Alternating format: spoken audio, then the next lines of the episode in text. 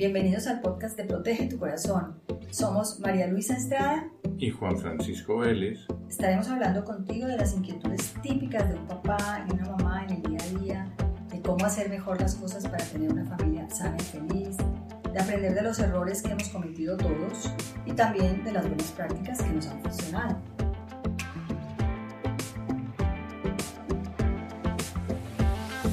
Andrés muy buenas tardes, qué gusto estar contigo.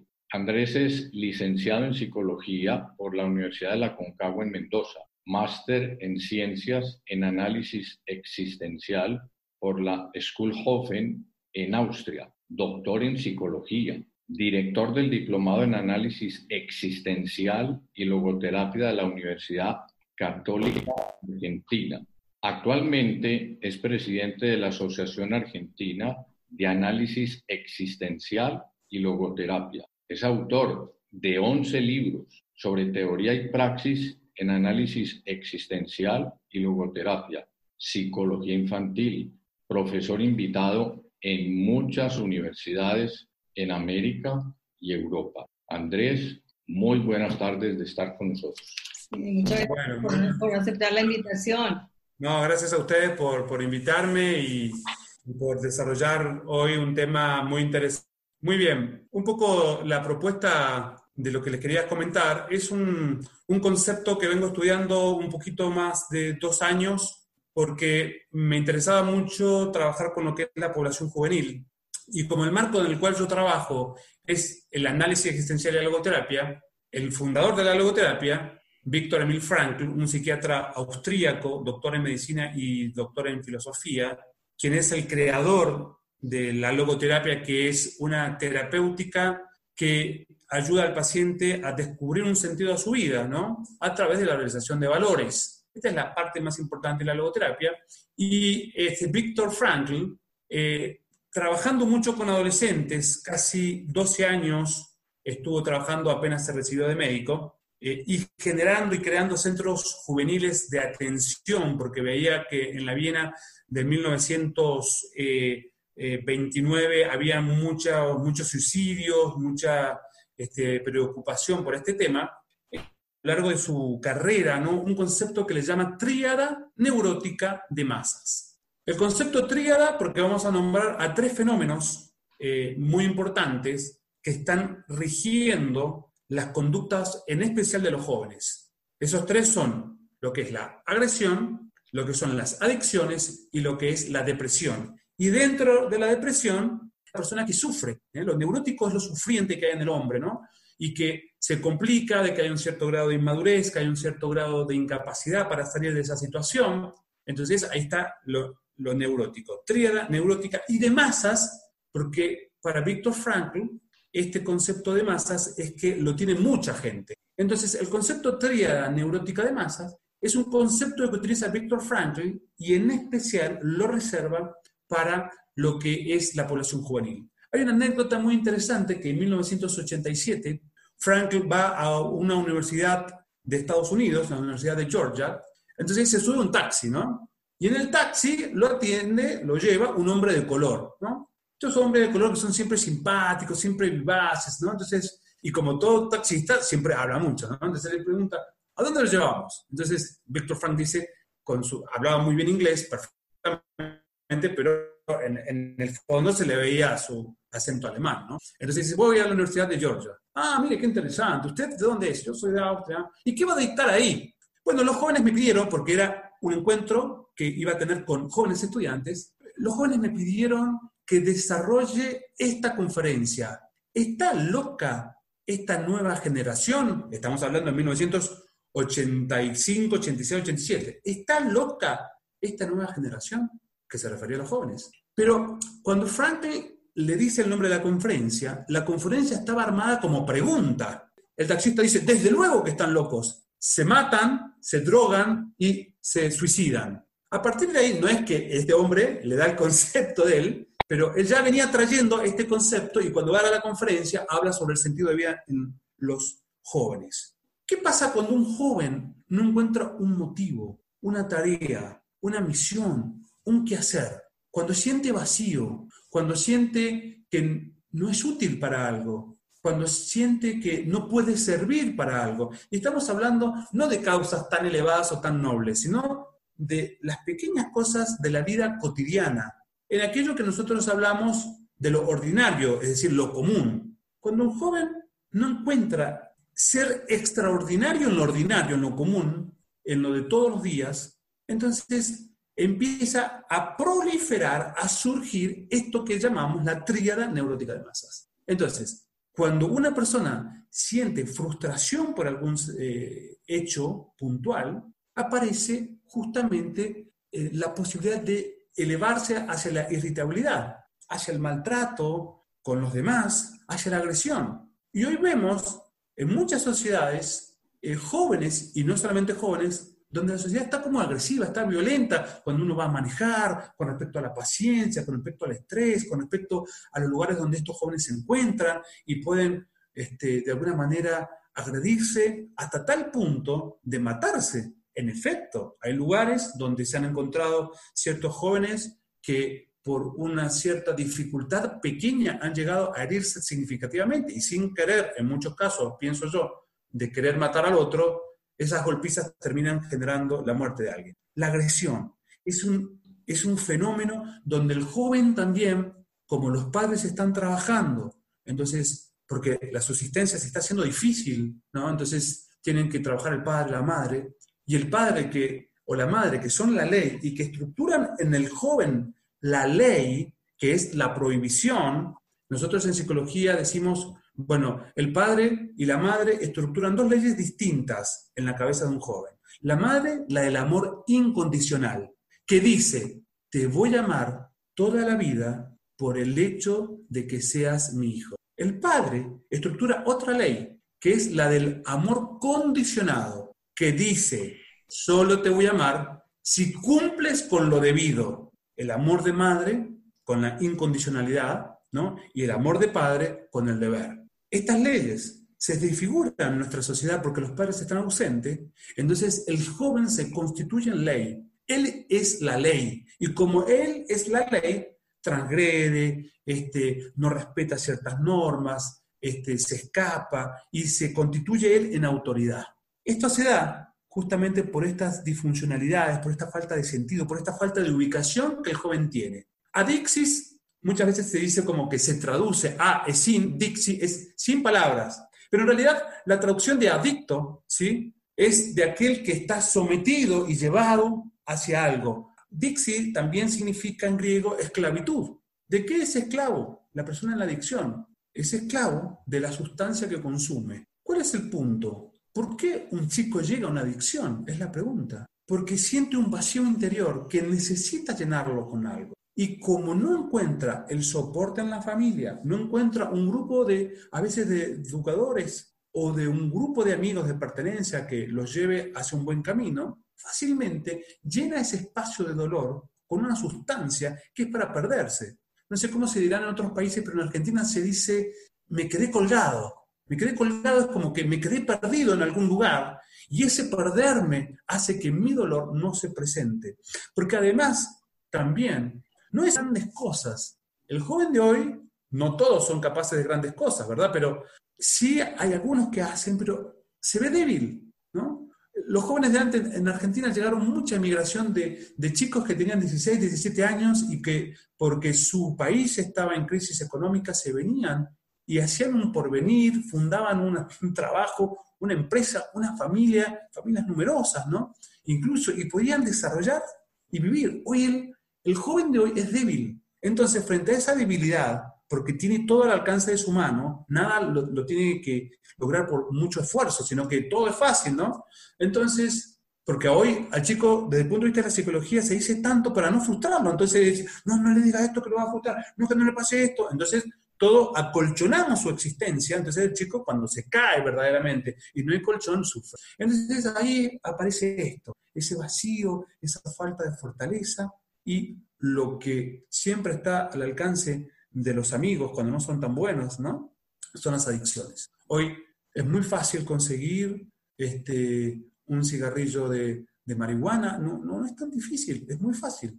Y cae, y se pierde. Y mientras más se mete en ese mar de la adicción, más lejos está de la costa hasta tal punto que ya no puede volver por sí mismo. Porque se ha alejado tanto de la costa, de donde están los valores, la familia, los educadores, donde está toda esa plataforma que le permite de alguna manera sostener su dolor. Entonces, ahí habrá que irlo a buscar a ese joven, porque es tan valioso ese joven, que hay que salir al encuentro de ese joven.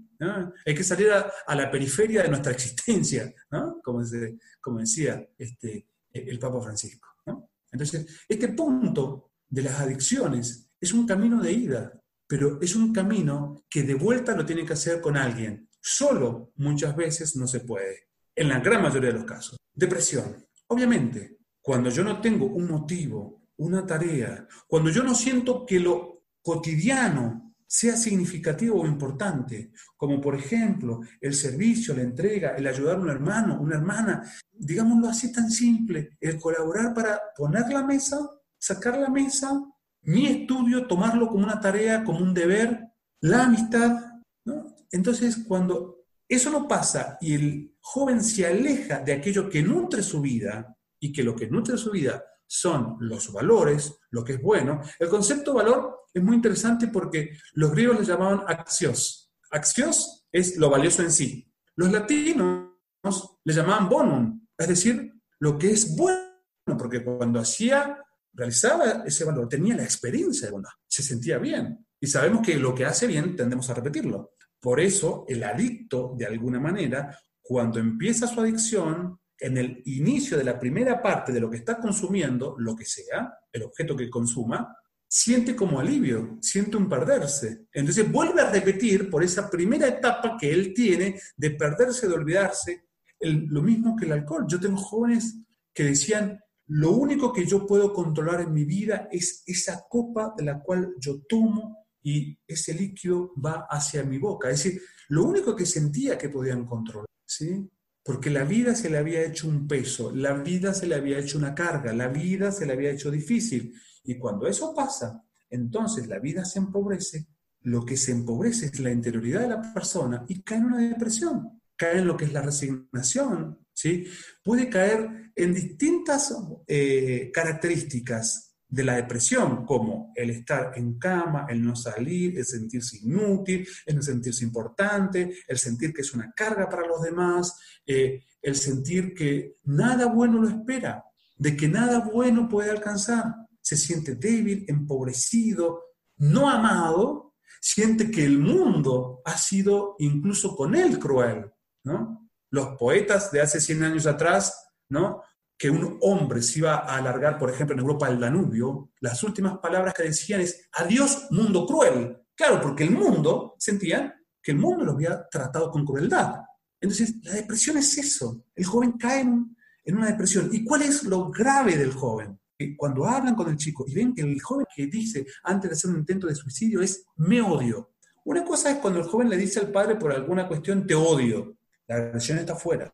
Pero cuando el joven repliega sobre sí la agresividad, dice me odio, no me aguanto, y lo dice con mucha impulsividad, ese joven está muy próximo a, hacer un acto verdaderamente suicida. Entonces, en muchas ocasiones tenemos lo que llamamos en los jóvenes la depresión de la, sonrisa o la depresión de la sonrisa social, que es el joven que tiene problemas, pero ante sus amigos se ríe, está como, como simpático, digámosle, y de repente esa tarde se ahorca, porque el joven se ahorca, el varón se ahorca en general.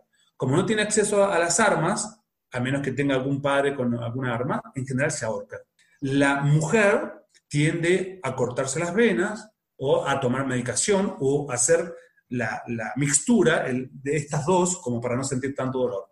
El problema del varón es que el varón cuando se ahorca, se ahorca y, muere. Cuando se larga, tiene que tener, no sé, la gracia del cielo que se le rompa. Un chico que cuando ya pie llegó con un intento muy claro de suicidio, pero tuvo la suerte de que el palo donde se colgó se había roto, que era un palo que, que estaba un poco como una madera de una pérgola, bueno, estaba como muy eh, húmeda y el peso no lo, no lo soportó y bueno, ahí se salvó, ¿no? Pero en general esto pasa, ¿no? El chico vuelve sobre sí su agresión, no encuentra referente, no encuentra padres, no encuentra profesores, no encuentra amigos, no, encuentra en la familia extensa a alguien que esté atento, que esté atento a él. Porque es una sociedad de hijos huérfanos. Es una sociedad de hijos huérfanos, porque los padres están ocupados para poder mantener todo el contexto de la familia económico o hay un desacuerdo entre los padres o hay ruptura familiar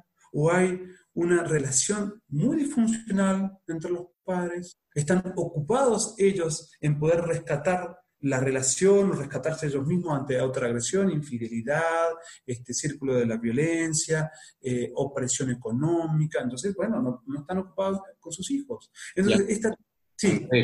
Y eso es una situación, digamos, socioeconómica. Padre y madre trabajando, con mucha ausencia de la casa y por tanto poco contacto con los hijos. Y pareciera como una constante porque lo que uno ve es casos excepcionales. Entonces, plantea algo como de no solución. Los factores externos no van a desaparecer, estamos exagerando, entonces los adolescentes deprimidos y que llegan al punto de quererse quitar la vida irían en aumento. ¿Tú cómo planteas esta circunstancia socioeconómica? No solamente la depresión, sino la atención de chicos cada vez más pequeños en la psiquiatría y en la psicología y en la pedagogía, ¿sí? no solamente va en aumento en las tasas, sino que van disminuyendo las edades en las cuales se manifiestan o debutan con estas problemáticas. Lo mismo en la adicción. Las adicciones no va en disminución, va en aumento y también va en aumento el ingreso a experimentar con sustancias, con drogas y cómo se corta ese círculo vicioso y cómo lo podemos volver virtuoso, dirigiéndonos a los padres. El tema es que el padre tiene que acercarse a su hijo, el padre tiene que dialogar con su hijo, el padre tiene que saber dónde está su hijo, dónde lo lleva, a qué hora vuelve. El padre tiene que estar presente, padre, madre, ¿verdad? tienen que estar presentes, tienen que generar esa apertura. Ustedes imagínense, en psicología es algo muy parecido como en medicina, cuando ustedes han tenido una infección que han necesitado que le abran esa parte donde está infectado y al salir pus, ustedes ya no sienten ese dolor tremendo que han tenido. La pus en el joven es toda esta dificultad en la cual se siente inmerso, esta escasez de valores. A veces un, padre, ¿no? que tiene un buen acceso a su hijo, sin crítica, con comprensión, con cercanía, con, este, digámoslo así, con la posibilidad de, de poder en el hijo permitir lo que el hijo me va a contar, porque a veces pasa que yo recibo un padre, entonces dice, mira, mira lo que me dijo mi hijo. Me dijo que estaba fumando marihuana. ¿Y usted qué le dijo? No, ¿cómo puede ser que esté fumando marihuana? Yo y tu madre hemos trabajado. Entonces, ¿qué pasó?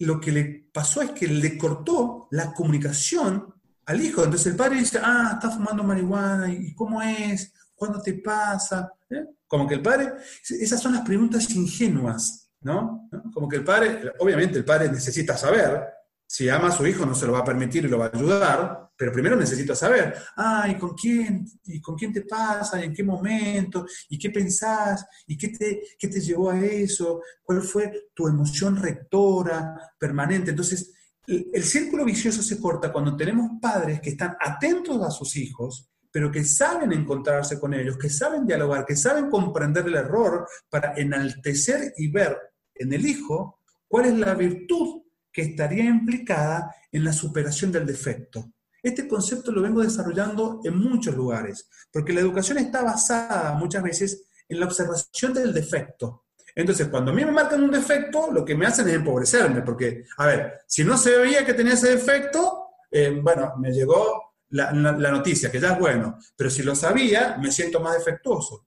Entonces, desarrollar la virtud que estaría implicada en la superación del defecto. Una educación basada en las virtudes que carecen los jóvenes, que carece ese joven, para que sienta que puede alcanzarla, se sienta capaz de poseer esa, ese valor para hacer lo propio. Valor es lo bueno, virtud es la realización diaria del valor. Entonces, valor es lo que percibo como bueno, virtud es la, la asunción ¿no? La encarnación. Por ahí es donde vamos entrando. Es muy importante el, ingreso de los padres ¿eh? a la interioridad del joven. Y Hay una, quisiera una cosa. Eh, la semana pasada, en el podcast anterior, Tania Arestegui nos estuvo contando una historia suya de cómo empezó desde los seis años con la anorexia y todo un proceso de, pues de mucho, de, mucho daño hacia sí misma, porque también se cortaba, también intentos de suicidio.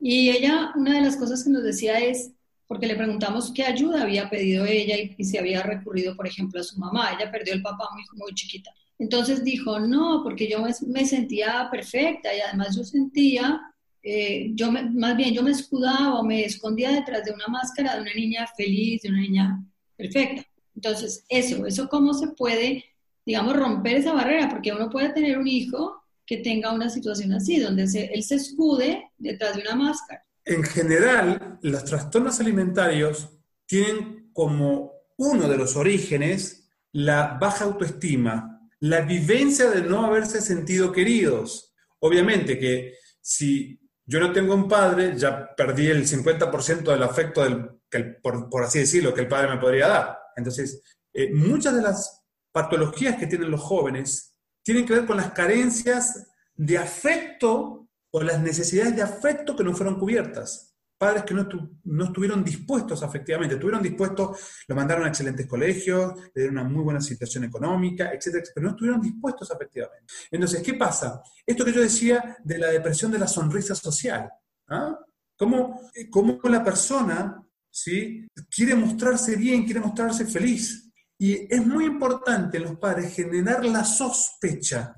El padre tiene que tener una actitud cuando ve una cierta disfuncionalidad en su propia familia, ya sea porque está mucho tiempo trabajando, porque discute demasiado con su esposa, porque no percibe que, porque no muestra afectividad o encuentro con su esposa y con sus hijos, porque ellos no están de acuerdo en la forma de educar, porque se experimenta violencia, eh, distancia, porque el chico presenta o la niña presenta dificultades comportamentales, porque se hace piso, por lo que sea, significa no creer que lo que el joven me muestra es tal cual así. No es tal cual así. Voy a ver si es así verdaderamente. Eh, se muestra simpático, sonriente, uno dice, mmm, qué raro, mm, sí, hemos tenido problemas y se muestra, a ver qué, qué hay detrás. Si el padre nunca tiene o la madre nunca tienen que creer directamente a secas sin más lo que muestra el joven. Yo tengo que ir a ver si, ¿qué hay allá atrás? Atrás de la que hay. ¿Y qué hay detrás de esa felicidad? Si es verdadera o no. Porque yo muchas veces digo, ¿cómo puede ser que este chico, con todas las problemáticas que presenta desde el ámbito, desde el ámbito familiar, esté bien? ¿Cómo es posible? ¿De dónde salió? Son dos reacciones, dos reacciones que tenemos que tener de sospecha. El activismo, el chico que hace y hace y hace y hace, que sería lo contrario a la depresión. Recuerden que hay una depresión que es una depresión este, eh, ansiosa que pone a la persona en activismo. Entonces, el activismo ya es un síntoma. Otro es cuando uno siente que no corresponde su reacción frente a aquello que lo disparó. Por ejemplo, si vamos a hablar de que una familia se separa y yo veo que mis hijos están bien, yo no puedo, no puedo creer que eso es así, porque la reacción con respecto a lo que lo causó no tiene, no tiene relación. Es decir, lo, lógico es, a ver, digo, yo tengo mis padres vivos, pero si se muere mi madre y ustedes me ven que yo río y estoy bien, uno dice, no, mira, acá hay algo que no encaja. Es decir, si el chico está liberado y está contento porque en realidad su madre tiene una enfermedad o porque tiene un cáncer o porque lo, descubrieron al padre con infidelidad o qué sé yo, o porque se quedó sin trabajo, la reacción no corresponde a la, a lo que lo produjo. Entonces, la actitud de sospecha significa que jamás voy a tomar en forma lineal lo que mi hijo me muestra. Voy a ir al fondo, esté bien o esté mal. Yo me tengo que asegurar como padre o como madre que la reacción que tiene ese hijo corresponda con aquello que lo produjo. ¿eh? Que corresponda, que haya una correspondencia lógica. Es mucho sentido común. Es mucho sentido común. Repito, si la madre de esta familia, que era nuclear, se enferma de cáncer y mi hijo está como si nada, Entonces, que haya una correspondencia entre el hecho que produce y la reacción. Tiene que haber una correspondencia lógica, lógica, y siempre tengo que ir detrás. No, a ver, no porque lo vea feliz o activo significa que esté bien. Yo me aseguro que mi hijo está bien cuando dialogo con él, cuando voy a fondo, cuando veo que está vinculado con un valor, cuando veo incluso que puede expresar su dolor. Los chicos sufren también y tienen que eh, ahí sería bueno, como, a ver, ¿qué sugerencias se le pueden dar a los papás para ese acercamiento? Porque es lo tan sabido de la conexión, conexión emocional, pero eso cómo se aterriza. Bueno, yo creo que cuando no hay diálogo, hay, para poder dialogar, hay varios pasos previos, ¿sí? Porque de repente el padre o la madre está ausente y se quiere sentar con el hijo, mesa de por media, y decirle, bueno, vamos a hablar. Entonces el chico lo mira así y dice, vamos a hablar yo nunca he hablado con mi papá, me da hasta vergüenza decirle, ¿no? Entonces, ¿qué es lo que se necesita? Una plataforma, una estructura para poder llegar al diálogo. Entonces me acerco a él, entonces me pongo a ver lo que él hace, me río, mm, eh, soy afectivo, lo acompaño a hacer algo, este, le vamos hablando, que me cuente, y voy como conquistando ese espacio para abrir ese corazón, porque el chico, si no está acostumbrado a dialogar conmigo, ¿cómo va a dialogar? Y más si el padre, y más si el padre, una de las grandes fallas que tenemos los padres es que inmediatamente el chico nos dice algo, inmediatamente dice, pero ¿cómo puede ser? Entonces, ah. el chico se gusta, entonces nos dice, y, después me dice a mí en terapia, me dice, ¿y vos sabés que ni siquiera alcancé a contarle lo peor? lo peor. Entonces el padre tiene que ser muy paciente. Primero generar todo ese, ese encuentro, esa salida, ¿no? Que muchas veces pasa en terapia. Yo veo que el chico está muy cerrado, entonces lo espero, hablo de las cosas que le interesan y, y el padre me dice, eh, pero eh, ya es la cuarta vez que va y todo sigue igual. Y bueno, hay que generar ese, esa plataforma, esa estructura para que el chico pueda en algún momento abrirse y ahí entramos. Una vez que el chico se abrió, por el hecho de abrirse, muchos de sus problemas van a tener un encauce o una acomodación. Incluso, a ver, fíjense lo importante que es el diálogo de los padres con los hijos, que cuando uno necesita poner en palabras lo que le pasa, eso ya es curativo porque tiene que poner en palabras lo que le pasa, nombrar emociones, contar hechos, y el padre muchas veces le da esperanza, encuentro, ¿no? Porque nosotros, ¿qué tenemos que observar? Incluso en la comunicación, no criticar nunca al joven, a la chica, lo que tenemos que, de alguna manera, decir, bueno, ¿y vos cómo lo pensás? A ver, ¿cómo lo piensa él? ¿Y vos qué pensás de esto? Que, que estás dentro de una adicción, ¿vos cómo lo ves? Pues yo quiero saber cómo lo ve él, yo sé cómo lo veo yo, pero lo que quiero saber es cómo lo ve él, porque desde cómo él lo ve, yo voy a poder ir a implantar o proponer, implantar esa palabra, ¿no? Proponer virtudes, cosas buenas, ¿no? Es decir, proponer, este, entonces, este punto es de generar un acercamiento afectivo para luego, cuando estén las condiciones dadas, poder ir al punto. Y a veces para poder ir a un punto eh, importante. Se necesitan dos semanas de que el padre esté cercano, que esto, que lo otro, y afectividad, y aceptación, y comprensión, hasta que logra que el chico pueda poner en palabras. Y nunca criticar, porque la crítica lo que hace en los jóvenes es cerrar. Mm. Siempre escuchar, escuchar hasta, lo último, hasta lo que tenga que decir como último. Cuando dices que hasta que logra que el chico ponga en palabras, entonces ese lograr puede tardar una semana, dos semanas, tres semanas. ¿Y cuál es la señal que el chico le da a los papás para que los papás digan, ya me está poniendo en palabras algo que está saliendo de su interior en relación con lo que le está sucediendo? ¿Cómo sería la señal ahí? Porque los papás, los papás se desesperan, van al punto, dime, o lo atacan. Entonces ya se corta el diálogo. Tu recomendación es, ni ir al punto, ni censurar, sino Exactamente. entrar al diálogo. ¿Y ahí hasta cuándo? cuándo? ¿Cuándo da señales? El chico da señales, el joven da señales cuando puede hablar desde sus emociones.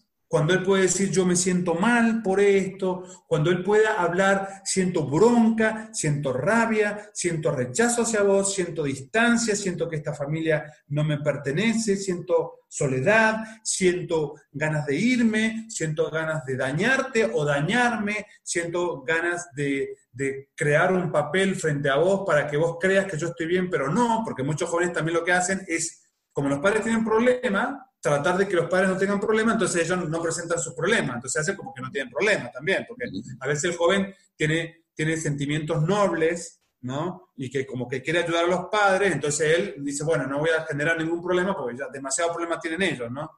Entonces, la, la, la, la clave está cuando él pueda hablar desde sus emociones, desde sus sentimientos, pero Sentimiento es amor, emoción puede ser enojo, bronca, rabia. Y estas palabras son claves, ¿no? Porque dice, es que yo me siento muy enojado. Entonces el padre le dice, ¿qué es lo que te enoja? Yo siempre les digo a los padres, usted pregunte, pregunte. Porque el, el, joven le puede decir, me enoja que vos no estés nunca en casa. O me enoja cómo vos tratás a mamá.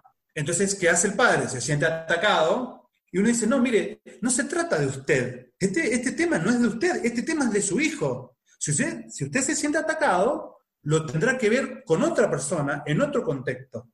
Porque muchas veces los hijos lo que producen en los padres es que el padre se descontrole. Entonces muchas veces la comunicación se corta por el propio descontrol o agresividad que el padre tiene frente a lo que está pasando o que el padre racionaliza o se excusa o le dice, ay, pero eso no es nada. Yo, cuando tenía tu edad, yo cuando yo tenía tu edad, como diciendo, vos sos un, un inepto, sos un incapaz, porque cuando yo tenía, cuando yo tenía tu edad, era tan inteligente, era tan, ese es el mensaje profundo. Por ahí el padre no lo dice así, pero bueno.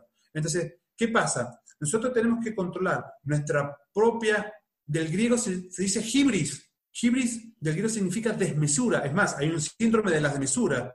El, síndrome de hibris es una problemática que tiene la gente que tiene mucho poder, ¿no? Que está desmesurada, quiere más económicamente, poder, este, control, dominio, dinero, fama. Y el padre muchas veces se desmesura en, en, lo, que, en lo cual se ha sentido tocado. Entonces, controlar los factores personales, no excusarse y siempre preguntar, hasta que el chico me diga, bueno, eso es, eso es todo. Siento bronca porque vos no estás en casa. Siento bronca porque esta familia no es como la de la otra. Entonces, ¿y qué? ¿Y qué? ¿Cómo deberíamos ser? Preguntar, preguntar, preguntar. Hasta que el chico se agote. Si luego que el chico se agota, bueno, mirá, ¿te parece que por ahí lo sigamos hablando en otro momento? Y no hago ningún juicio. Yo nunca tengo que hacer un juicio. Andrés, voy a retroceder. Tú decías, como padre y madre están muy ausentes, entonces el adolescente crea su propia ley. Y entonces al armar sus propias leyes va a estar muy desubicado de lo que debe ser. Exactamente. sí, exactamente. Ahí, ¿qué le aconsejarías tú a unos papás que muchos son ausentes o muchos presentes, pero con mucha ineptitud para establecer diálogo con los hijos ¿qué le aconsejarías tú a los papás para que regresen a poner la ley? No es bueno, imposición, sino para que se vuelva a reconstruir si es que se perdió o se construya si no ha existido. ¿Qué le recomendarías? yo le recomendaría lo que faltó, que es la presencia, porque por la ausencia, ¿sí? el chico, la chica toma esa ley, porque sea, ella decide y hace lo que se le da la gana. Entonces, ¿Cuál fue, el, ¿Cuál fue problema? La ausencia. ¿Cómo se soluciona? Con presencia. Entonces, con presencia, con cercanía, ¿no? Y luego ir poniendo los límites de una forma, yo diría, eh, que va avanzando. Por ejemplo, yo no le puedo decir si de repente siempre llega tarde y un día no llegó a las 2 de la mañana, llegó a las 6 de la mañana. Entonces el padre le dice, y a partir de ahora no vas a salir nunca más. Y no, entonces, la persona lo mira como diciendo, ¿qué me está diciendo si hace tres años que yo estoy saliendo todas las noches? Ahora, ahora se le pone, dice, me, lo dicen así los chicos, ¿eh? Y ahora se le pone que no va a salir nunca más. Entonces, presencia, cercanía, ¿no? Y vamos poniendo esas, esas leyes, que las leyes es lo que permite que el camino vaya hacia, hacia un lado, hacia una dirección, hacia un horizonte. De a poco vamos como, diríamos así, prensando o apretando y, y, vamos así, ¿no? Vamos como, como de a poco porque él va, él va haciendo esto, entonces nosotros de a poco vamos haciendo esto. Y tú mencionabas una diferencia entre valor y virtud. Sí. Vamos a a continuar con el adolescente que lleva tres años llegando muy tarde y súbitamente el papá le dice, ya no más, desde ahora no, y entonces sucede esto que acabas de decir. Ahí, ¿cómo se puede introducir valor y virtud para ver el ciclo negativo? Para llegar a un acto virtuoso, yo antes tengo que ver el valor que ese acto virtuoso tiene, la importancia o lo bueno para la vida. ¿Por qué el chico no llega a un acto virtuoso? Porque no ve el valor ni siquiera afuera, ¿no? Entonces, el padre tiene, el padre, la madre, ¿no? Ambos. Y, si están de acuerdo, mejor, porque a veces el padre va por acá, la madre va por acá y el chico lo dejan con ese doble vínculo. Obviamente que él se va a relacionar con el padre con el cual él siente más afín, porque si este cierra y la madre abre, y el chico va a, va a tener buena relación con la madre, y padre y madre van a colisionar, padre eh, madre e hijo van a colisionar con el padre. Entonces van a ser, ya el padre no va a tener que dialogar con la madre sobre ese valor, sino va a tener que dialogar con la madre y con el hijo que se asociaron. Mm. Entonces, la, cuestión es, eh, propongo lo que es bueno. Lo hablamos, mirá, ¿y qué te parece? ¿Cómo es para vos? Vamos a este chico que salía, llegaba tarde, pero ¿por qué? Porque se quedaba con alcohol y con eh, drogas afuera con su grupo de amigos, ¿no? Y no estamos hablando de contextos, no estamos hablando de contextos pobres, no, estamos hablando, porque estamos hablando de chicos que están en contexto de clase media, que en Argentina hay muchísima clase media y clase media alta y de clase alta, ¿no? Entonces, este, de repente, ¿cómo es para vos estar siempre en esta situación, siempre con tus amigos? Que voy ingresando el valor a través de apelar al juicio crítico, porque los chicos tienen juicio crítico. ¿Cómo yo apelo al juicio crítico? ¿Y cómo es para vos? ¿Qué, tenéis pensado? Este, este, chico se llamaba Gabriel, ¿no? Gabriel, ¿qué tenéis pensado? ¿Vas a, estar todos los días afuera con tus amigos? ¿Todos los días vas a estar con, drogas? ¿Toda tu vida va a ser así? Y empiezo a tratar de frustrarlo en aquello que él siente como significativo. Dice, ¿cómo frustrarlo? Claro, le digo, ¿y cómo, ¿y cómo es para vos eso? Y no, que son buenos amigos, siempre son buenos amigos, ¿sí? ¿Nunca te pasó algo en el cual ellos no estuvieron? Entonces uno empieza a ver dónde están los quiebres de esa amistad que considera tremenda, de esos padres que consideran malos, ¿no? a ver, siempre fuimos padres que nunca hicimos nada bueno por vos. ¿No puedes ver algo bueno? Entonces, ¿qué es? Vamos rompiendo, rompiendo esos vínculos patológicos, por eso los rompemos, y tenemos que tener claro dónde vamos, vamos apelando al juicio de valor que es a través de esa pregunta. ¿Cómo es? ¿Pero qué piensas toda la vida? ¿Así querés vivir? ¿Es bueno? Y, la pregunta es, ¿es bueno para vos que tu vida sea siempre así? Entiendo que has estado un periodo y que hicimos tal vez las cosas no bien con mamá, pero ¿querés toda tu vida estar ahí? ¿Es bueno para vos eso? Andrés, hemos leído y te queremos preguntar, cuando alguien quiere obtener una virtud, cuando se repite ese acto bueno entre 21 y 26 veces, empezaría a incubarse la virtud. ¿Eso es verdad? ¿No es verdad?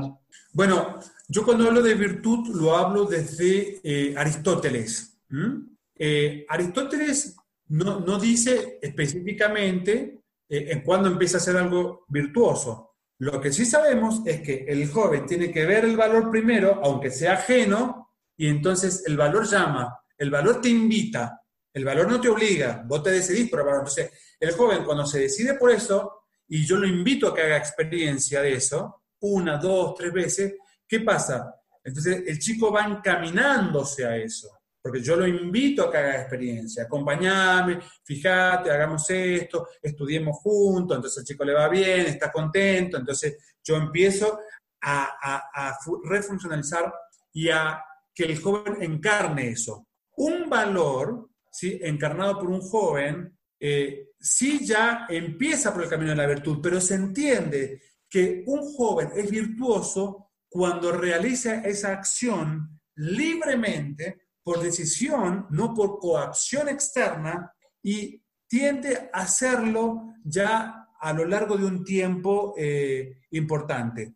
Yo creo que si lo logra 20 veces es súper valioso. Puede que en algún momento el chico no lo haga y no deja de ser. Aristóteles dice, mire, que la virtud no se pierde porque usted un día no lo haga. Ahora, si uno, dos, tres, cuatro, 26 veces, yo creo que se transforma en un hábito un poco más de 26 veces, no quiero ser pesimista, ¿no? Pero digo, eh, yo diría, eso es una virtud para este joven cuando lo, lo, realiza de una manera autónoma, cuando lo elige por sí mismo. Aunque un día no lo haga, no tenemos que volver a hacer la cuenta de cero, ¿no? Un día no lo hizo, bueno, no deja de ser virtuoso. Ahora, si se produce un quiebre y no lo empieza a hacer, ahí sí hay un problema en la realización de, ese valor. Pero podríamos decir que sí, que se, se necesita muchas veces para que funcione de una manera autónoma. Tú hablabas de la sonrisa y yo lo asocié con las redes sociales, porque el adolescente con el número de likes, pues sonríe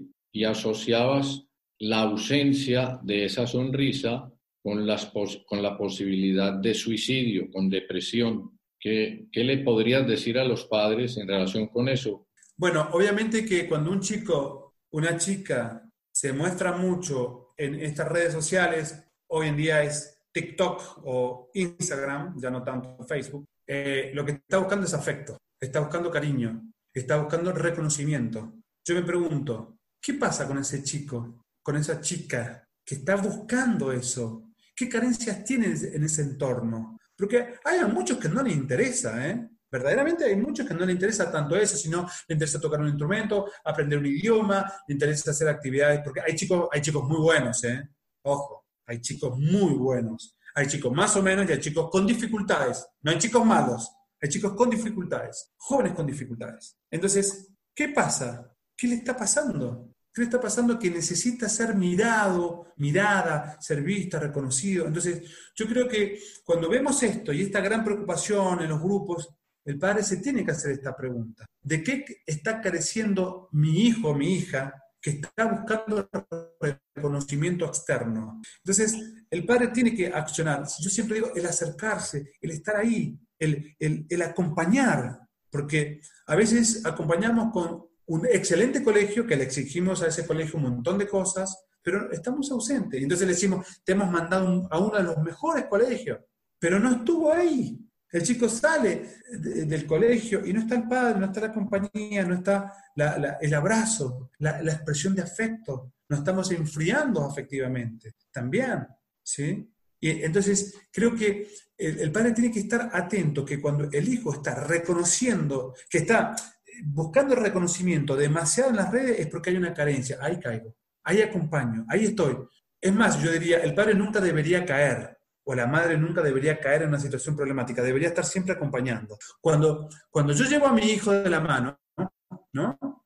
Eh, para, cruzar la calle, tiene siete años él y bueno, yo lo acompaño. Y yo estoy seguro que cuando cruzamos una avenida, me recuerdo cruzar eh, la avenida 9 de Julio en Buenos Aires, ¿sí? es, es una avenida, es la más ancha del mundo, ¿no? Que uno la tiene que hacer, ustedes lo habrán hecho, lo tienen que hacer en, dos, dos, trayectos corriendo o cuatro trayectos con niños, ¿no? Porque están, están anchos. Yo sé que ese niño, que es mi hijo, no se me va a ir, porque ¿no? Se me va a ir lo que me da el brazo. Pero si yo estoy al lado, tomando su mano, y esto es cuando vemos que buscan afecto afuera, es porque tienen una carencia de afecto adentro. Y esto es nuestra responsabilidad, porque los hijos también son el resultado de nuestras malas acciones, que a veces no queremos, nadie, nosotros lo llamamos iatrogenia. Iatrogenia significa, a veces por querer hacer un bien hacemos un mal. Ningún padre quiere hacerle daño a sus hijos, pero en efecto, hacemos daño muchas veces. Entonces, la cercanía, el caminar junto, ese es el concepto, caminar junto, descubrir lo que le duele para cubrirlo. Protege tu corazón significa, como padre, yo sé dónde a vos te duele. Ahí voy a estar yo para protegerte. Yo sé dónde es tu debilidad. Ahí voy a estar yo para hacerte fuerte, pero no para hacerte dependiente. para decirte esto se hace así. Entonces el niño va a mirar y va a sentir esa protección. Protege tu corazón es eso, es caminar al lado de nuestros hijos, curar el dolor, eh, estar presente en las ausencias, significa ahí donde te duele, yo nunca te voy a dar. Porque nosotros los padres a veces damos ahí donde le duele, ¿eh? somos, somos muy capaces, a veces, somos muy capaces para hacer una crítica donde le duele y somos a veces muy incapaces para decir, esto se resuelve así, yo te voy a mostrar. Entonces dice, mi hijo no es generoso, mi hijo, mi hijo habla mal, usted cree, doctor, mi hijo habla gritando, ¿cómo es posible?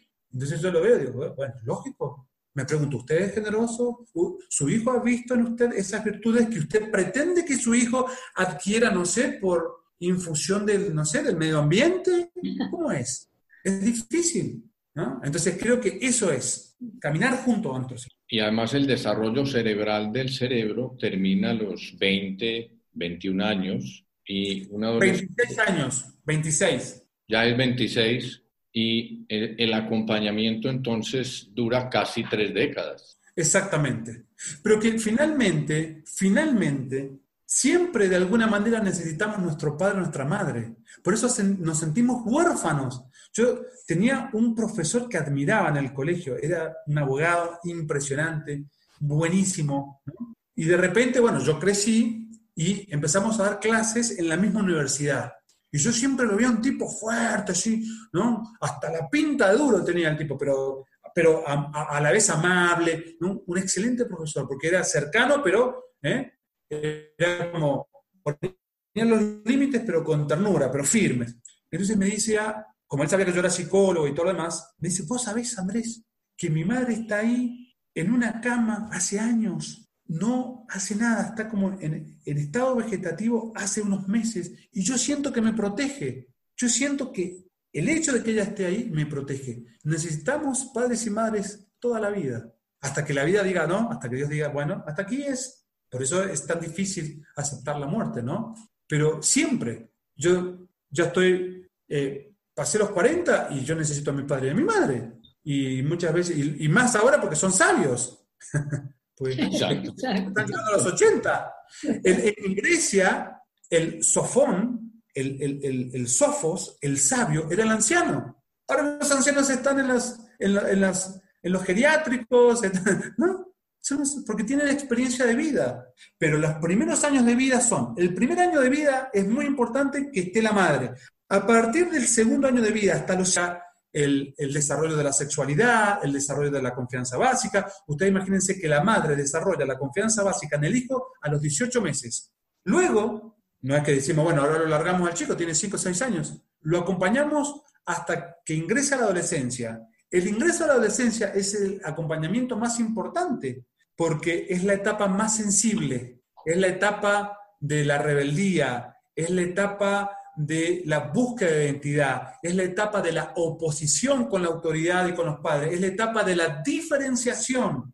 Entonces, es la etapa más sensible donde los chicos caen en adicciones, caen en pornografía, donde los chicos caen eh, en, alcohol, cuando los chicos caen en situaciones más complicadas. Ustedes imagínense que los primeros registros de, suicidio están a partir de los 11 años, 10 años, estaba dando una conferencia en México, entonces yo estaba diciendo, mire, los primeros registros que tenemos de suicidio son de los 11. Y sale todo el auditorio y me dice, no, mire, acá en México, el año pasado fue, un chico de nueve años dejó una carta, ¿sí? Que se suicidó. Dice, nueve años. Bueno, ya, ya, ya me preocupa porque nueve años para la psicología es niño todavía, es niño. Y no se sabía que los niños se suicidaban, porque a los 10 años empieza la preadolescencia. Entonces sabíamos que en la preadolescencia los chicos tienen una tendencia, pero ya nueve años, digo, wow, qué, preocupación, porque la verdad que es un desafío cada vez mayor para los padres. Por eso yo te tengo que acompañar, te tengo que tener al alcance de mi vista. Entonces, eso es lo que a mí me pasaba, poderlo tener al alcance de mi vista cuando íbamos, ¿no? al mar, entonces los chicos eran pequeños, entonces yo estaba ahí como atento, inquieto, pero no podía estar con ellos. Entonces yo les tenía que dar independencia. Entonces, siempre yo estaba atento, pero estaban siempre al alcance de mi vista. ¿Qué pasó que pueda estar al alcance de mi vista significa que yo puedo estar atento de lo que le está pasando. Y cuando tiene problemas, acompañarlo, estar junto y tomarlos de la mano. El tomarlo de la mano es, una, es un concepto simbólico, ¿no? Es un concepto simbólico, pero significa estoy a tu lado, ahí, pegado a vos. En un momento, hoy fue muy simpático, ¿no? este, estaba con mi hijo él me miraba, ¿no? Entonces yo me le acerqué mucho y me decía, bueno, bueno, pero me decía, ¿cómo andás? Como, no te me acerques tanto, me decía, ¿no? Le digo, pero ¿por qué? Si yo te amo mucho. Ese concepto, ¿cómo hago? Le decía yo, ¿cómo hago? ¿Cómo hago? Si te amo tanto y quiero estar acá con vos. Y dice, bueno, bueno, quédate, me dice. pero digo, que él sepa eso, que él sepa que, que, que su padre está dispuesto. Yo quiero que sepa que puedo tener miles de errores, que no soy perfecto, pero que yo voy a estar para él. Entonces, ese es el punto. No me ve perfecto. Incluso a veces puede ser que me vea pesado, porque diga, ah, qué pesado que es este papá que cuando estás está encima mío, pero, pero en, la expresión de afecto, ¿eh? no en generar hijos dependientes, ¿no? Pero significa que esté al alcance de mi vista, significa que tenga más libertad de él para moverse, pero al alcance de mi vista. Y que cuando estén en dificultades pueda tomarlo de la mano o estar tan al lado que él pueda mirarme y decir, yo estoy acá, ¿eh? Cuando quieras, y eso fue lo que le dije, bueno, ¿crees que papá se vaya? Yo me quedo acá, me quedo sentado y cuando quieras, jugamos juntos. Bueno, ha sido súper interesante esta conversación, todos estos puntos que se han tratado hoy, creo que van a ser de gran utilidad y te queremos pues dar las gracias. Esperamos que nos volvemos a encontrar en alguna oportunidad para seguir comentando. Hay, de, de toda la plática de hoy se desprenden muchísimos puntos que uno podría ahondar Muchas gracias por la invitación y espero que, bueno, que, que estos conceptos hayan, hayan ayudado a, a, proteger, ¿no? como decíamos en una conferencia anterior, a proteger el núcleo acuoso del alma del joven.